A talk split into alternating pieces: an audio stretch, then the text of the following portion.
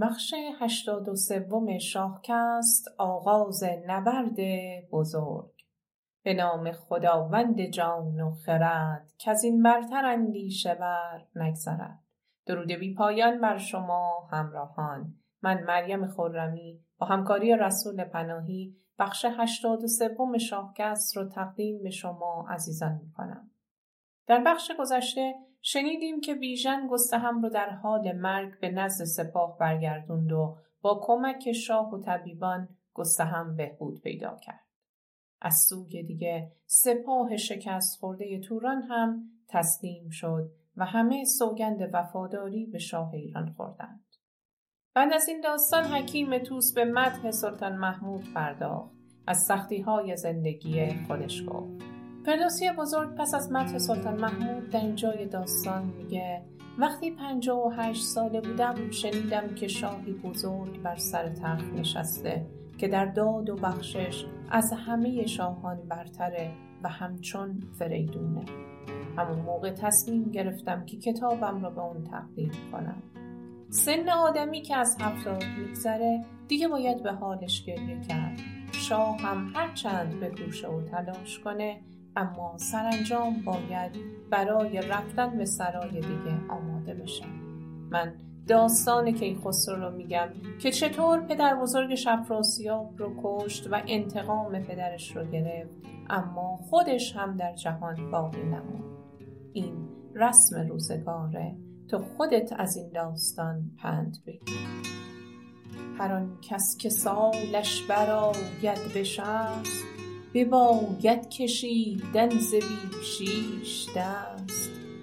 ز هفتاد بر نگذرد بس کسی ز دوران چرخ آزمودم بسی. وگر بگذرد آن همه بدتریست بر آن زندگانی بباید گریست. جهاندار اگر چند کوشد به رنج بیازد به کین و بنازد به گنج همی رفت باید به دیگر سرای. بماند همه کوششی در بجای. تو از کار کیخسرو اندازه گیر کهن گشته کار جهان تازه گیر. که کین پدر باز جست از نیا به شمشیر و هم چاره و کیمیا. نیا را بکشت و خودی در نماند. جهان نیز منشور او برنخواند چنین است رسم سرای سپنج. بدان کوش تا دور مانی ز حالا بشنویم ادامه داستان.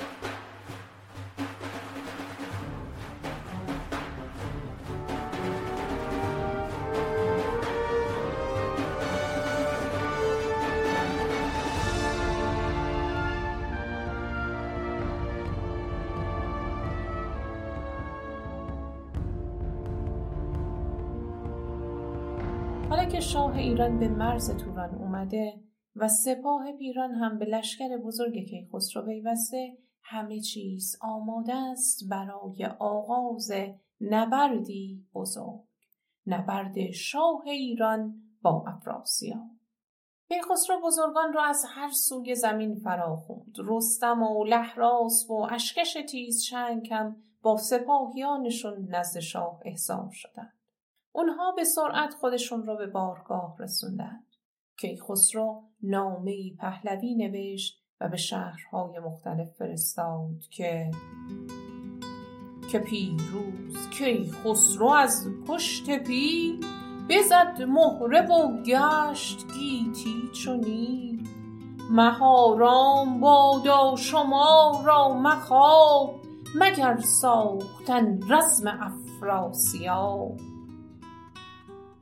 دیگه آرام و خواب کافیه. وقت رزم با افراسیابه. وقتی این نامه به دست افراد مختلف رسید در زمانی کوتاه از هر گوشه و کنار سپاهیانی به سوی مرز سرازیر شدند. سپاهی بزرگ و قدرتمند پدید اومد که هیچ چیز جلودارشون نبود. شاه تاج بر سر گذاشت و سوار بر تختی با شکوه بر پشت پیل نشست و فرماندهی سپاه رو خودش به عهده گرفت سی هزار از بهترین شمشیرزنها رو در کنار خودش در قلب سپاه جا داد. توس رو در یک سمت و حاکمان پارس و خوزستان و کرمان و یمن و سوریه و کابل و غیره رو هم در سمت دیگه گذاشت. بیژن و روحام و گرگین و پهلوانان ری رو هم نگهبان پشت سپاه کرد. آرایش قلب سپاه که به پایان رسید رستم رو به میمنه یعنی سمت راست سپاه فرستاد. رستم خودش به تنهایی به اندازه یه لشکر بود. به رستم سپرد زمان میمنه که یک دل سپاهی بدو یک تنه. هر کس که از زابلستان بودند وگر کهتر و پیش دستان بودند بدیشان سپرد آنگهی دست راست. همه نام و آرایش جنگ خواست. سمت چپ سپاه رو هم به گودرز و هژیر و فرهاد و شیدوش و بزرگان اردبیل سپرد. فیلهای جنگی رو هم جلوی سپاه قرار داد در حالی که صندوقهای بزرگی بر پشت اونها بسته شده.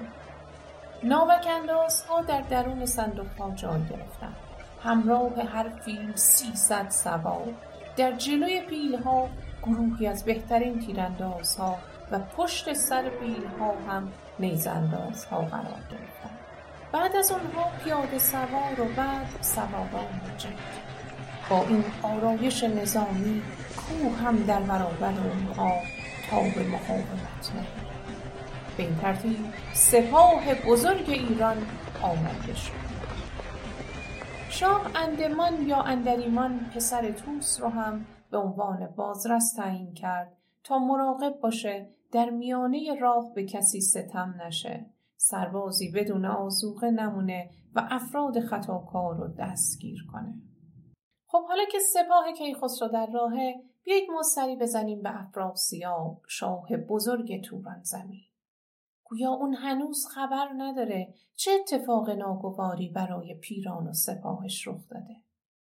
افراسیاب که بعد از رسیدن نامه پیران سپاهی رو برای کمک به اون فرستاده بود و بهش قول داده بود که نگران نباش من هم خودم رو به تو میرسونم در میانه راه وقتی به شهر کندز یا کهندش رسید به استراحت و خورد خواب پرداخته بود خبر از همه جا.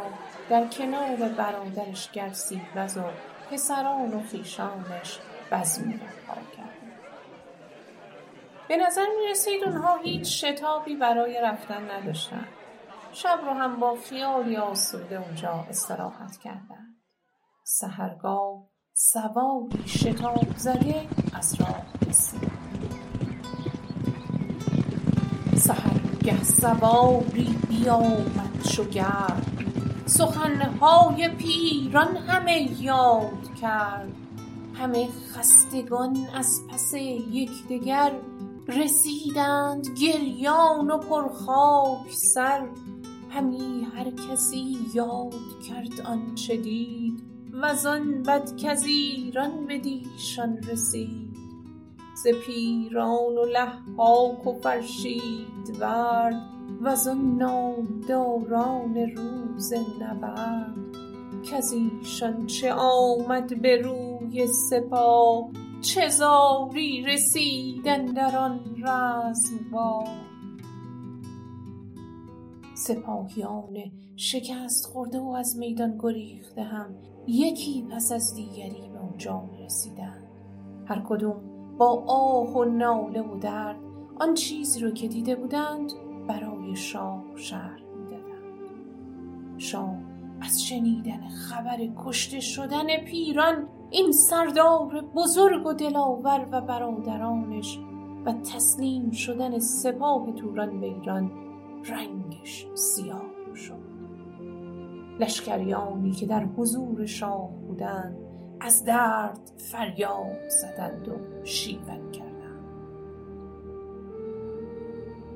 چو بشنید شاه سخن خیره گشت. سیه شد رخش چون دلش تیره گشت. خروشان فرود آمد از تخت عاج. به پیش بزرگان بینداخت تاج.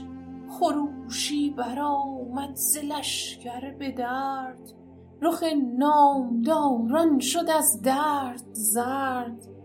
ز بیگانه جایش بپرداختند. ز خویشان یکی انجمن ساختند.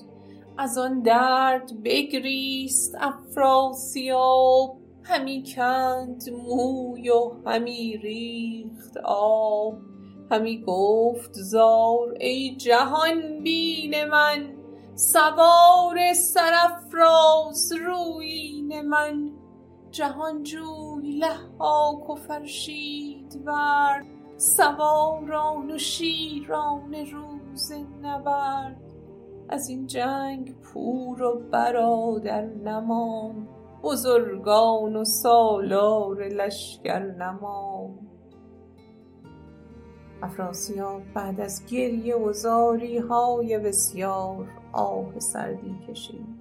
سوگند خورد تا انتقام اونها رو از کیخسرو نگیرم آرام و قرار نمی‌گیرم.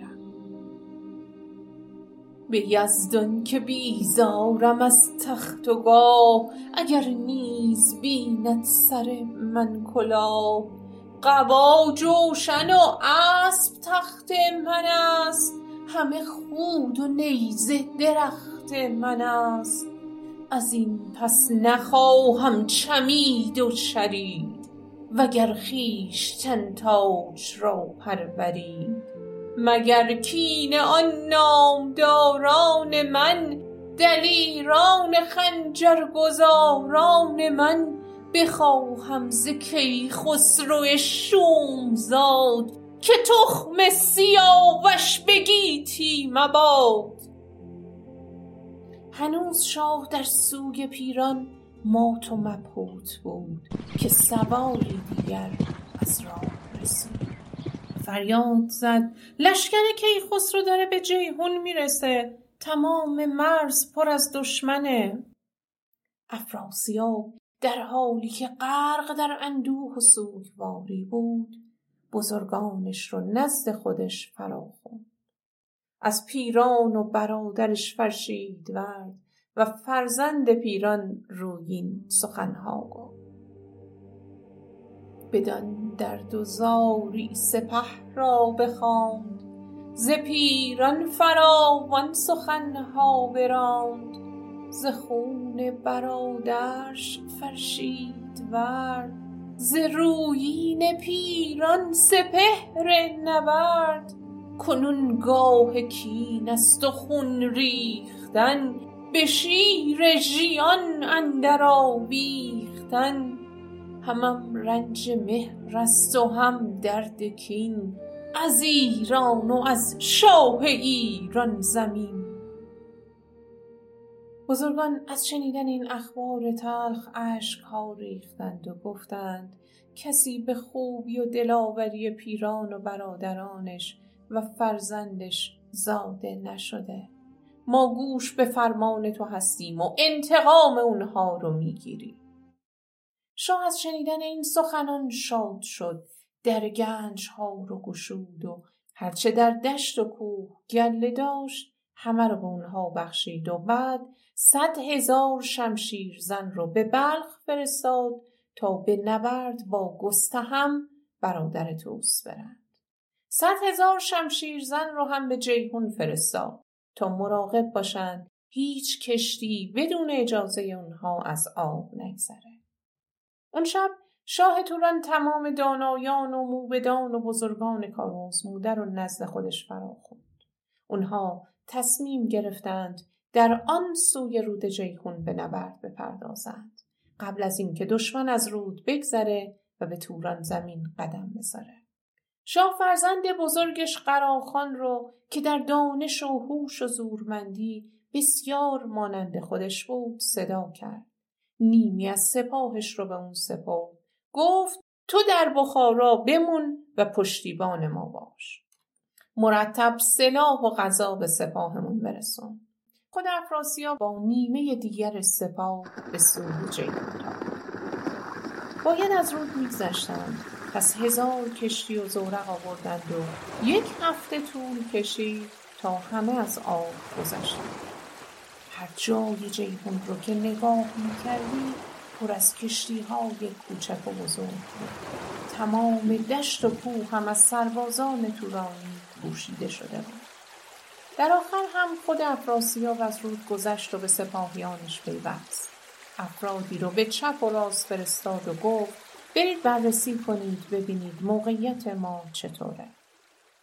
فرستادگان بعد از مدتی برگشتند. خبر دادند یک سوی سپاه دریای گیلانه که جایی سرسبز و مناسب برای چراگاه اسبان و جای خوبی برای سربازان هم هست. میشه به راحتی از رود جیهون به اونها غذا رسوند. جای پهن و گسترده ای هم در اون میان هست که برای برپا کردن خیمه ها بسیار مناسبه. شاه از شنیدن این سخن شادمان شد و شروع به نظم دادن سپاه کرد و آرایش نظامی. ابتدا قلب سپاه رو با صد هزار شمشیر زن مشخص کرد. جایی برای بار و و لشکرگاهی شاهانه پا شد پسرش پشنگ رو در سمت چپ گذاشت. دلاوری که هم نام پدر خود افراسیاب هم بود ولی پدر به اون شیده می‌گفت یعنی مانند خورشید تابنده. شاه صد هزار سوار رو به اون سپرد و سمت چپ رو به فرزند دیگرش جمع داد. صد هزار سرباز چینی رو هم در اختیار آن گذاشت. قراخان سالار نام فرزند چهارم افراسیاب بود. اون رو هم با صد هزار سرباز نگهبان پشت سپاه کرد. فرزند پنجم افراسیاب به نام گو گردگیر به یاری جنگ فرستاده شد. جای گرسیوز و دیگر بزرگان هم مشخص شد. افراسیاب فیلهای جنگی بسیاری رو در جلوی سپاه قرار داد تا راه رو برای دشمن ببند. دیگه هوا تاریک شده بود و باید تا طلوع آفتاب برای نبرد صبر می‌کردند. خب سپاه افراسیاب هم گویا کاملا آماده نبرده بیایید یه سری بزنیم به لشکرگاه ایران. خبر گذشتن سپاه افراسیاب از جیهون به گوش کیخسرو رسید. پس زمان اون نبرد بزرگ فرا رسیده. شاه بزرگان رو نزد خودش فرا خوند سپاهی از بزرگان رو به یاری گستهم به بلخ فرستاد. اشکش رو هم به زم فرستاد تا مراقب باشه سپاه دشمن اونها رو دور نزنند و از پشت ایرانیان رو غافلگیر نکنند. بعد تبل جنگ به صدا شاه و سپاهش آهسته و با درنگ راه افتادند. شاه خوب می‌دونست که شتاب کردن در چنین نبردی سخت جز پشیمانی چیزی به دنبال ندارد اونها آرام و آهسته رفتند و رفتند تا به بیابانی رسیدند که روبروشون سپاه دشمن. سمت راستشون خارزم بود سرزمینی پوشیده از ریگ نر سمت چپ دهستان پر آب و سرسبز و پیش رویشون هم سپاه دشمن. کیخسرو و رستم و بزرگان و سپاه گشتی در اطراف زد در اون بیابان پهناور جایی برای پناه گرفتن دشمن می‌تونست به راحتی از هر سوی اونها حمله کنه. سپاه افراسیاب هم بسیار بزرگتر از چیزی بود که اونها فکرش رو می‌کردن. حالا کیخسرو چطور باید دلاورانش رو از سپاه پدر بزرگش افراسیاب در امان نگاه داره. خدا رستم و توس و گودرز و گیو ز لشکر بسی نامداران نیو. همی گشت بر گرد آن رزمگاه بیابان نگه کرد و بی راه و گاه. چو آگاه شد زان سپاه نیا دل پادشاه شد پر از کیمیا که لشکر فزون بود زان کوش مرد. همان ژنده پیلان و مردان گرد. خب چاره چیه؟ شاه به فکر فرو رفت. تنها را کندن خندق گرداگرد سپاهه. پس دستور داد خندق بکنید. طلای دارانی رو هم برای نگهبانی در هر طرف گذاشت. تا شب خندقها کنده شد و در تاریکی از آب اطراف دهستان خندقها رو پر از آب کردند. این مانع خوبی برای عبور اسبان دشمن بود. اون شب سرانجام گذشت. صبح فردا با روشن شدن هوا افراسیاب هم سپاه کیخسرو رو دید. دوباره تبل جنگ به صدا دو سپاه رو در روی هم ایستادند. اما دو روز و دو شب هیچ کدوم از اونها حرکتی نکردند و همه سوار بر زین موندند و منتظر شدند تا حریف پا پیش بذاره جهان شد پر آواز بوق و سپاه همه برنهادند از آهن کلاه. دو لشکر چنان هم دو روز و دو شب از ایشان یکی را نجنبید لب. از آن روی و زین روی بر پشت زین پیاده به پیش اندرون همچنین. تو گفتی جهان کوه آهن شده است همان پوشش چرخ جوشن شده است. ستاره شماران هر دو سپاه هم کنار شاه خود مدام در احوال ستاره ها رسد می کردند بلکه بتونن بفهمند که سرانجام این نبرد به سود کدام سپاه خواهد بود. اما اونها هم از پیشگویی عاجز و درمانده شده بودند. سه روز به همین ترتیب گذشت. روز چهارم پسر افراسیاب پشنگ یا همون شیده دیگه طاقت نیاورد نزد پدرش اومد و گفت بدو گفت که ای کت خدای جهان سرافرازتر کس میان مهان. شود کوه آهن چو دریای آب اگر بشنود نام افراسیاب زمین بر نتابد سپاه تو را. نه خورشید تابان کلاه تو را. نیاید ز شاهان کسی پیش تو جز این بدگهر بی پدر خویش تو. سیاووش را چون پسر داشتی بر او رنج و مهر پدر داشتی. از او سیر گشتی چو کردی درست که او تخت و تاج و سپاه تو جست. گر او را نکشتی جهاندار شاه بدو بازگشتی نگین و کلاه بعد ادامه داد این که امروز به جنگ تو اومده زیاد درنگ نمی‌کنه. ببین پاسخ مهربانی تو رو چجوری داده. کیخسرو تمام نیکی های پیران رو فراموش کرد. اون پهلوان مهربان رو با بیرحمی کشت. حالا هم به جنگ پدر بزرگش اومده. اون نه دینار و گنج می‌خواد نه سپاه. اومده که همه خیشانش رو بکشه چرا منتظر فرمان ستاره شناسان هستی؟ به پهلوانان سپاهت اعتماد کن دل اونها رو نشکن. اگه به من دستور بدی یکی از این دشمنان رو هم زنده نمی‌ذارم. افراسیاب وقتی این سخنان را از پسرش شنید گفت چو بشنید افراسیاب این سخن بدو گفت مشتاب و تندی مکن. سخن هرچه گفتی همه راست بود. جز از راستی را نشاید ستود.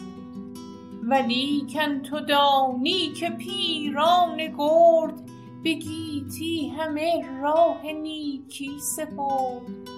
نبد در دلش کژی و کاستی نجستی جز از داد و از راستی.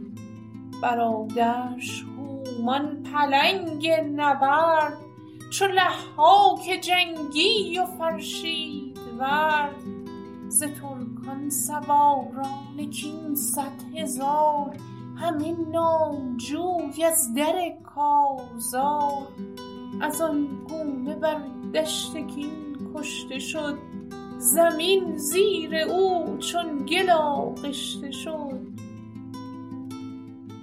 تو راست میگی. ولی می‌دونی که پیران و برادرانش دلاوران بزرگی بودند. اما اونها در این دشت کین کشته شدند.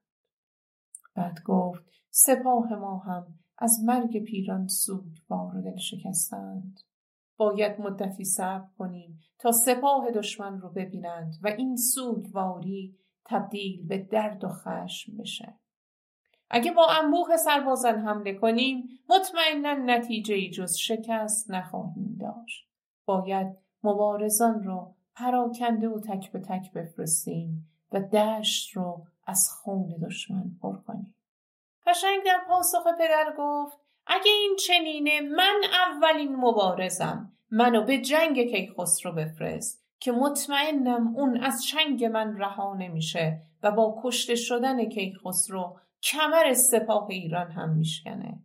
اگه کس دیگه ای هم به جنگم بیاد بیدرنگ نابودش می‌کنم افراسیاب لبخند تلخی زد و سری تکان داد و گفت ای بی تجربه چرا فکر می‌کنی شاه ایران به نبرد با تو میاد؟ اگه اون بخواد مبارزه کنه هم نبردش منم نه تو. بدون گفت که کار نادیده مرد شهنشاه کی جوید از تو نبرد؟ اگر جویدی هم نبردش منم تن و نام او زیر پای افکنم. گر او با من آید به آوردگاه برآساید از جنگ هر دو سپاه. اگه شاه ایران به جنگ من بیاد هر دو سپاه آسوده میمونن قشنگ به پدر گفت تو پنج پسر داری تا ما زنده هستیم نمی‌ذاریم تو به نبرد بری. به دوشیده گفت ای جهان دیده مرد چشیده زگیتی بسی گرم و سرد. پسر پنج زنده است پیشت به پا نمانیم تا تو کنی رزم را. نه لشکر پسندد نه ایزد پرست که تو جنگ او را کنی پیش دست افراسیاب به پسرش گفت برو فرد دانایی رو نزد من بیار تا پیامی برای کیخسرو بفرستم. به اون بگم اگه نوه به جنگ پدر بزرگش بیاد جهان پر از پرخاش و کین میشه. سیاوش نبر بی گنه کشته شد از آموزگاران سرش گشته شد. گنهگر مرا بود پیران چه کرد چو رویین و لحاک و فرشید ورد که بر پشت زینشان ببایست بست پر از خون به کردار پیلان مست. سیاوش به خاطر آموزگاران بدی که داشت گمراه شد و کشته شد. اگه من در مرگ اون گنهکارم پیران و برادرانش چه گناهی داشتند که اونها رو این چنین کشتی؟ اگه بگم تو از تخم اهریمنی خودم رو نکوهش کردم که نوه من هم هستی. تو این کین خواهی رو به کاووس پدر سیاوش و گودرز پهلوان سپاهش بسپار. و منو مانند سیاوش پدر خودت بدون و به نبرد با من نیا. اگه این رو میگم یه وقت فکر نکنی از تو ترسیدم که تمام این شیران نر فرمان بردار منند. فقط از خدا میترسم که خون نوه خودم و مردمی بیگناه رو بریزم. نزان گفتم این کس تو ترسان شدم وگر پیر گشتم هراسان شدم.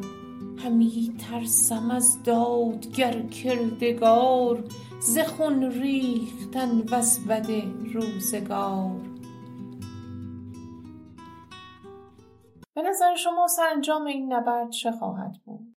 در بخش بعدی همراه ما باشید با ادامه این داستان پرهیجان روز و روزگار بر شما خوش